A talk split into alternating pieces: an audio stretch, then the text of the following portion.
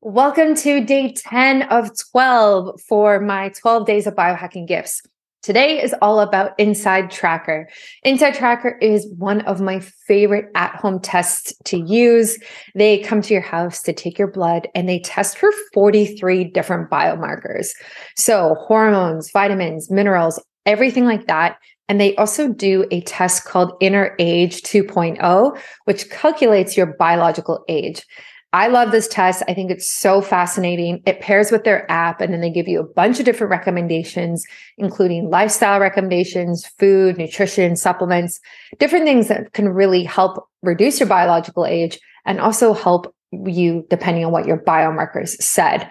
So typically with Inside Tracker, I get tested every quarter and I can kind of track some of my hormones that I'm a bit concerned about or things like my vitamin D levels to make sure that what I'm doing on a day to day basis is actually helpful and making me healthier.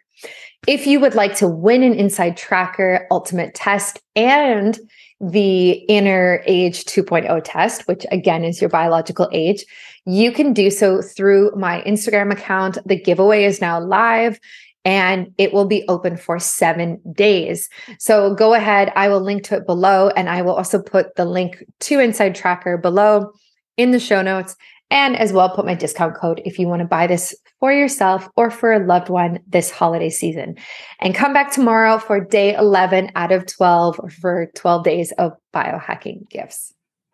Okay, welcome to another day of 12 Days of Biohacking Gifts. Today we are featuring Inside Tracker, which is a company that I have been working with for, I don't know, maybe two years at this point, and I've had multiple tests done by them. But before we get into any of that, Michelle, welcome. I cannot wait to talk to you about this today. Awesome. Thanks, thanks so much for having me. Yeah. So for people who've never heard of Inside Tracker, how would you explain it? Yeah, definitely. So Inside Tracker is basically a health analysis and human optimization company. So what that means is that we take data from all of these different inputs and then basically aggregate it, track it over time, and then give people recommendations on ways that they can improve their health. So what that actually means, kind of in, if we're talking logistics, we aggregate data from a couple of different places. So one being blood biomarker, DNA, so any of your genetic predispositions, and then activity data from wearables, and then also user generated health data from health profiles and different questionnaires.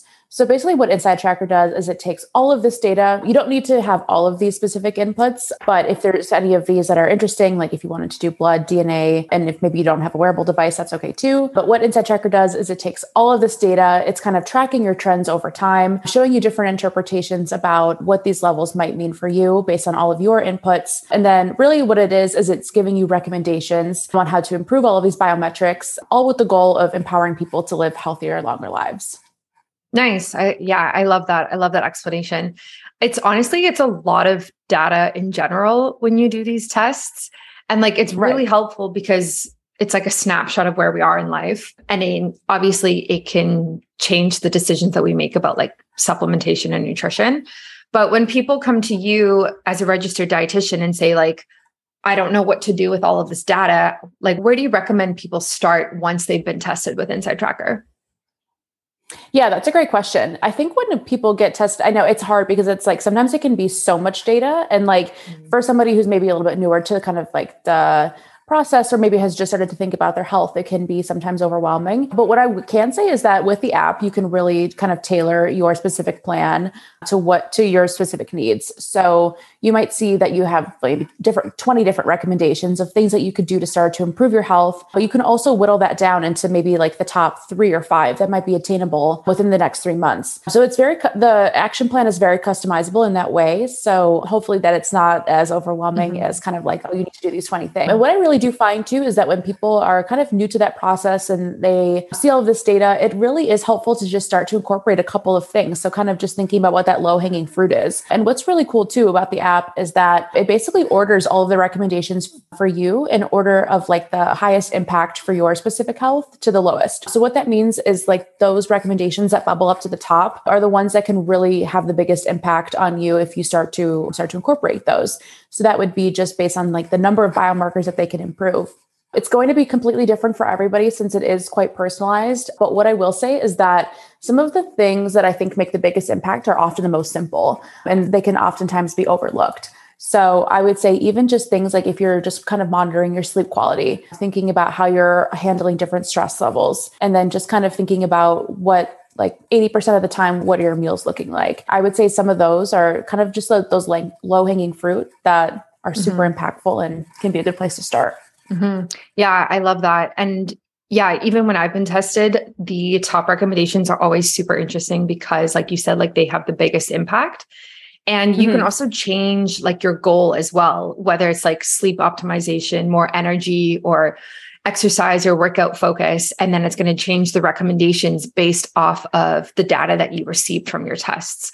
So it's really personal, which I love and is probably why like I love working with Inside Tracker and I've been tested so many times. But I've always wondered why there are specific biomarkers that you test and not other ones. So you test for like 43 different biomarkers, and this includes like different vitamins and mineral levels. But there are some things that you don't test for. So I'm just curious, like, even if you know, like, why those ones were curated and some were left out.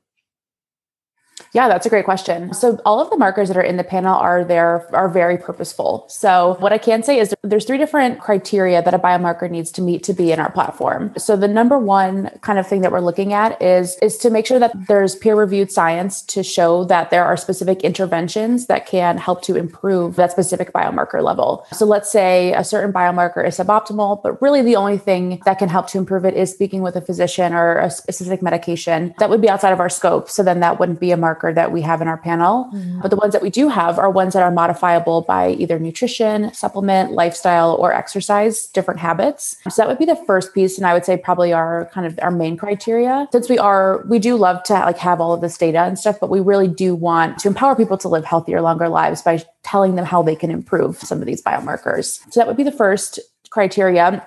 The second being that a certain amount of the pop of the population has it suboptimal. So we just want to make sure that we're measuring biomarkers that everyone pretty much would have optimized in the first place. It's really kind of trying to find these biomarkers that could be something that someone needs to work on. Oh, um, interesting. So I would say that's yeah, yeah, because like you you test for vitamin D, which is obviously very important, and so many people are really low in, and I really value getting my vitamin D tested, especially because I live in Canada and I'm on the West Coast. It's raining all the time. But I've always wanted like my vitamin E levels tested or my vitamin A levels tested. And so I've always thought like, I wonder if you will ever bring more biomarkers to it one day in the future so that we can kind of have like a full comprehensive test. Yeah, it's definitely, I can say that they're definitely in the works of having more markers more markers cool. in the panel and especially as more research comes out. Yeah yeah. always, yeah it's fun to have more. Yeah. Yeah and it is true though. It is like you said like you can't when it's an at-home test right you can't like necessarily take all of these vials of blood and just test for everything from everybody. So I, I understand like the logistics and the business side of it as well as like you're kind of limited in how much you can do and scale as well. So that also makes sense. I'm curious like in your own journey when you've been tested with inside tracker like how many times have you been tested and did you have any surprising results that you didn't really know what were that were actually going on for you? Yeah yeah that definitely. So i would say i've gotten tested I should probably look, but it's definitely over 15 times. So wow. I've been with the company for almost five years. Yeah. So I have a ton of data to go nice. off of. But nice. yeah, it's been really fun to watch it change over time too. I think one of the big benefits of being able to do the blood analysis over time is like just seeing how everything has changed. And you can kind of say, like, all right, so I guess I did have that, or I did that specific intervention, or I did that kind of study on myself, and this is what happened. So, so that's super interesting. Mm-hmm. I would say the thing that probably surprises me the most is always my cholesterol levels. So I was a vegetarian for 12 years. And so I just kind of was in my head, I'm like, all right, cholesterol, I've totally got that one down. But then, yeah, when I've been looking at my, looking more deeply into my results, and then I also got my DNA tested, um, I realized that my HDL cholesterol levels have just been kind of like quite low. And that's the good cholesterol, the one that you want to be able to raise. It's helpful for clearing LDL cholesterol. It's good for your heart. So I was kind of surprised of how low my levels were. And then actually after a couple of different um, seeing that kind of be the case over time. Avocados weren't really doing it. Olive oil, you know, nuts and seeds. The plant based sources of fats didn't really seem to move the needle for me. I got my DNA tested to see if maybe it was my genetics that were contributing to that lower HDL cholesterol level, and it turns out my genetics were actually on my side. So it was ba- my genetics were basically saying that I should have had I should have had optimal HDL cholesterol levels. So, because I took all of this data, I actually started to incorporate fish and seafood back into my diet after like over 12 years. So, but yeah, I'm so excited to finally see this number start moving in the right direction, which was super interesting. So, I definitely wouldn't have done, I wouldn't have made that change if I didn't see all of that data over time. So, yeah. Um, it definitely was a catalyst for me. yeah, that's really interesting. Have you thought about like supplementing with like cod liver oil or anything like that? Or are you only taking it from food sources? So I've been starting with food sources just because mm-hmm. I always, I as a dietitian, I'm always kind of taking a food first approach too. So I'm like, all right, if I'm mm-hmm. actively taking these foods out of my diet, maybe I can just add them back in and see. I also find that there's like that sometimes those supplements they just kind of like make me a little nauseous too. So I'm like, let me just Fair. let me just stick with food for this. Yeah. And then maybe I could build it, build up into that. Interesting. But, yeah. And were yeah. the recommendations like when your HDL was low, did the Inside Tracker app say like, hey, incorporate more fish? Was that one of the top ones? Yeah. So actually, it's interesting. So we've kind of, and because I know like the back end of the system too, it's kind of interesting because we've thought about that too. Cause like sometimes when people follow specific dietary patterns, yeah. they don't necessarily want to hear that they should change that. Yeah. Um, but we kind of decided to flip that on its head, right? Where it's like, you can you, we're not saying that you have to do this. If you really don't want to mm-hmm. incorporate fish there's other ways that you can do this but here's just what the science says. Here's what the research says and then you can kind of make an informed decision for yourself. So yeah. so it did tell me it, it told me to consider it and i did. So yeah. Yeah that's interesting. I'm glad that inside tracker is doing that. I mean a lot of people are very dogmatic about their diets and like very right. you know it's like a cult like whatever one you belong to but i think it's really mm-hmm. Im- Im- like important and interesting when we get data on our health that says like hey even though you might believe this one thing your biology actually says something different and again like consider right. it you don't have to do it but like maybe experiment and see how you react and see how you feel yeah, I totally agree. And it was like, and I had tried a couple of different things first when those didn't yeah. work. Then I tried something else. So yeah. it's kind of like just kind of that whole journey of just continuously trying to optimize. So mm-hmm. exactly. Yeah. So I know you also have like the inner age component of the ultimate test, which takes like certain biomarkers and then gives you like a biological age. So why did you choose or not you but like why did inside tracker choose those specific biomarkers to be like okay this is actually what your biological age might be yeah, great question. So with mm-hmm. InnerAge, it basically takes all these different biomarkers. So all the different 43 biomarkers that we tested Inside Tracker, basically what the data science team did was they created this algorithm that said, all right, so which of these 43 biomarkers are most highly associated with aging in our population? So it's, and we like to say too at Inside Tracker, we have, we have a large data set of, of generally healthy people, which is something that's very beneficial because when we look to the research, mm-hmm. sometimes it's not always conducted in kind of that like healthier, health conscious population. So it was super interesting interesting for the data science team to kind of come with this hypothesis and say, all right, which biomarkers are most highly correlated with aging within this own kind of ecosystem? And what they found was that in men, there were 17 biomarkers, and then in biological women, there was 13 biomarkers that were associated with aging. Um, so that's kind of like the yeah. mechanism behind which biomarkers were chosen there. And it's interesting. So with your inner age too, you get like there's all these like algorithm algorithms and things happening behind the scenes. But what I really like is that it's kind of delivered as just kind of a very simple score. So it's mm-hmm. saying, all right, so this is your chronological age. So this is where you like how many birthdays you've had, and here's your biological age or how your body's aging on the inside. And it's it's a nice to compare. Yeah. Yeah, it's interesting too. Like when you actually go on the dashboard and like go through your report, when you look at your inner age, because it'll say it'll go through those like 13 biomarkers and it'll show you how many years it's adding or taking away from your life. So if you like your result is let's say higher, you can actually go through them and be like, okay, out of these 13 biomarkers, this specific one is actually contributing the most to this my biological age being higher. So whenever I do mine, I always go through it because I'm so curious of like even though my results always lower, like how can I get it even better and which specific biomarkers should I focus on to move the needle rather than just trying to focus on all Right. 13, which would be very difficult. Right. No, I totally agree. I think it's nice to be able to see which ones are contributing the most. And then you're kind of, all right, how can we move the needle in the right direction step Yeah. by step? Yeah, exactly. Are people ever surprised like when they get their results from inner age? You get like customer feedback that's like good or bad about that? Yeah, definitely. It's interesting because when you present something as a score, I think people get like competitive with themselves Mm, about it too, yeah. which is super interesting. I think it really kind of sparks that that competitive nature in people, which is always really fun to hear about because Yeah. I think people really do take it as like, okay, so this is I thought I was doing uh, like probably one of the most common things I hear is I thought I was doing all the right things for my health, but then I realized that my Mm. inner age was older than my chronological age, and I think I need to do something a little bit different. So um, it's super interesting like when people Yeah. when people find that out and then of course when they find out that their inner age is lower than their chronological age then they it's nice it's a nice like validating feeling too that a lot of Yeah. those interventions that they're doing really are contributing to their health Yeah. Do you have any, and like, I don't even know if you'd be allowed to share, but do you have any data that says like from everyone who has been tested with inner age, like typically women are on the lower side and men are on the higher side, or people who are vegetarian typically have a lower biological age from our testing? Do you have any like sort of conclusions yet?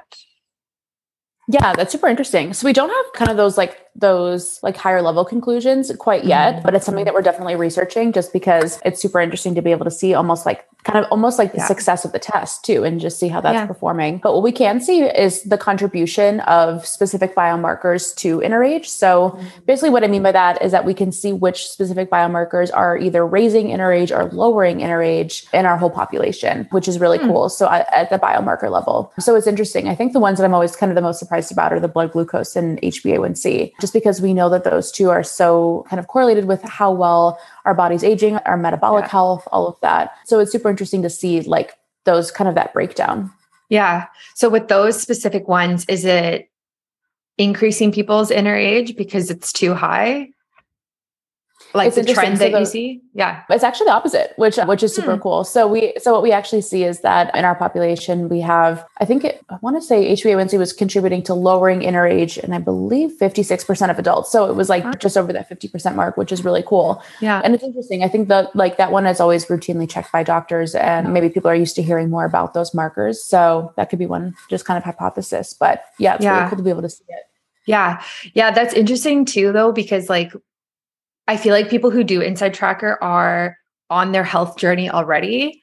Whereas like Mhm. it would be really interesting to like get a general population to do it and then look at the data comparison because like everyone I know who's done Inside Tracker are like biohackers, nutritionists, you know, like really healthy people. So yeah, I yeah, I guess that makes sense like kind of when you look at it like from a demographic standpoint like that.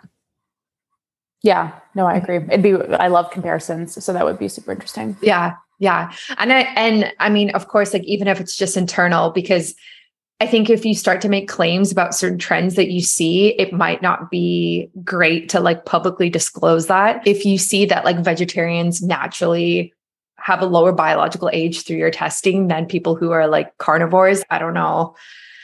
I don't know how people would take that and that type of thing. Although Yeah. I would find that very interesting to know, and I'm sure you would too. But yeah, that's really cool. And so, have you had your inner age tested multiple times as well? Then, I have, yeah. So I've been tracking that over the last few years, Yeah. which has been super interesting. And that's actually how I kind of got interested in trying to figure out how to raise my HDL cholesterol. So basically, so HDL cholesterol is not in um, inner age for me, but it's but LDL cholesterol is. And so LDL cholesterol again is the one that you want to try to lower HDL. Having more HDL cholesterol can help to clear some of that LDL cholesterol. So I was noticing that I was able to like slowly start to lower my LDL, but I really kind of wanted something to kind of do a couple of things. And, and so then by trying to lower my LDL, I was trying to raise my HDL. So I was trying to kind of like hack Mm, the system, hack it for myself. Yeah. But, but yeah, that's one that always ends up contributing more years to my age, which is Yeah. um, something I want to, something I've been working on. yeah, interesting.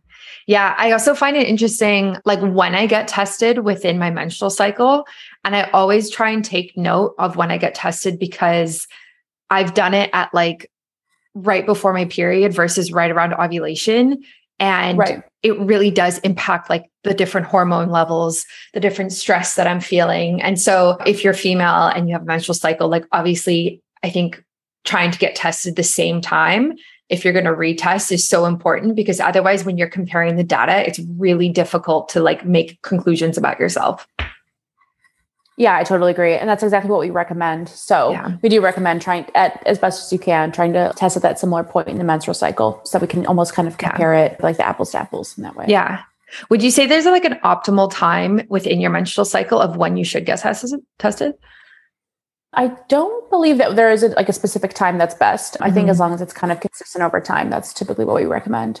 Yeah. And probably not on your period because you're already losing blood and like it wouldn't be great to lose more blood.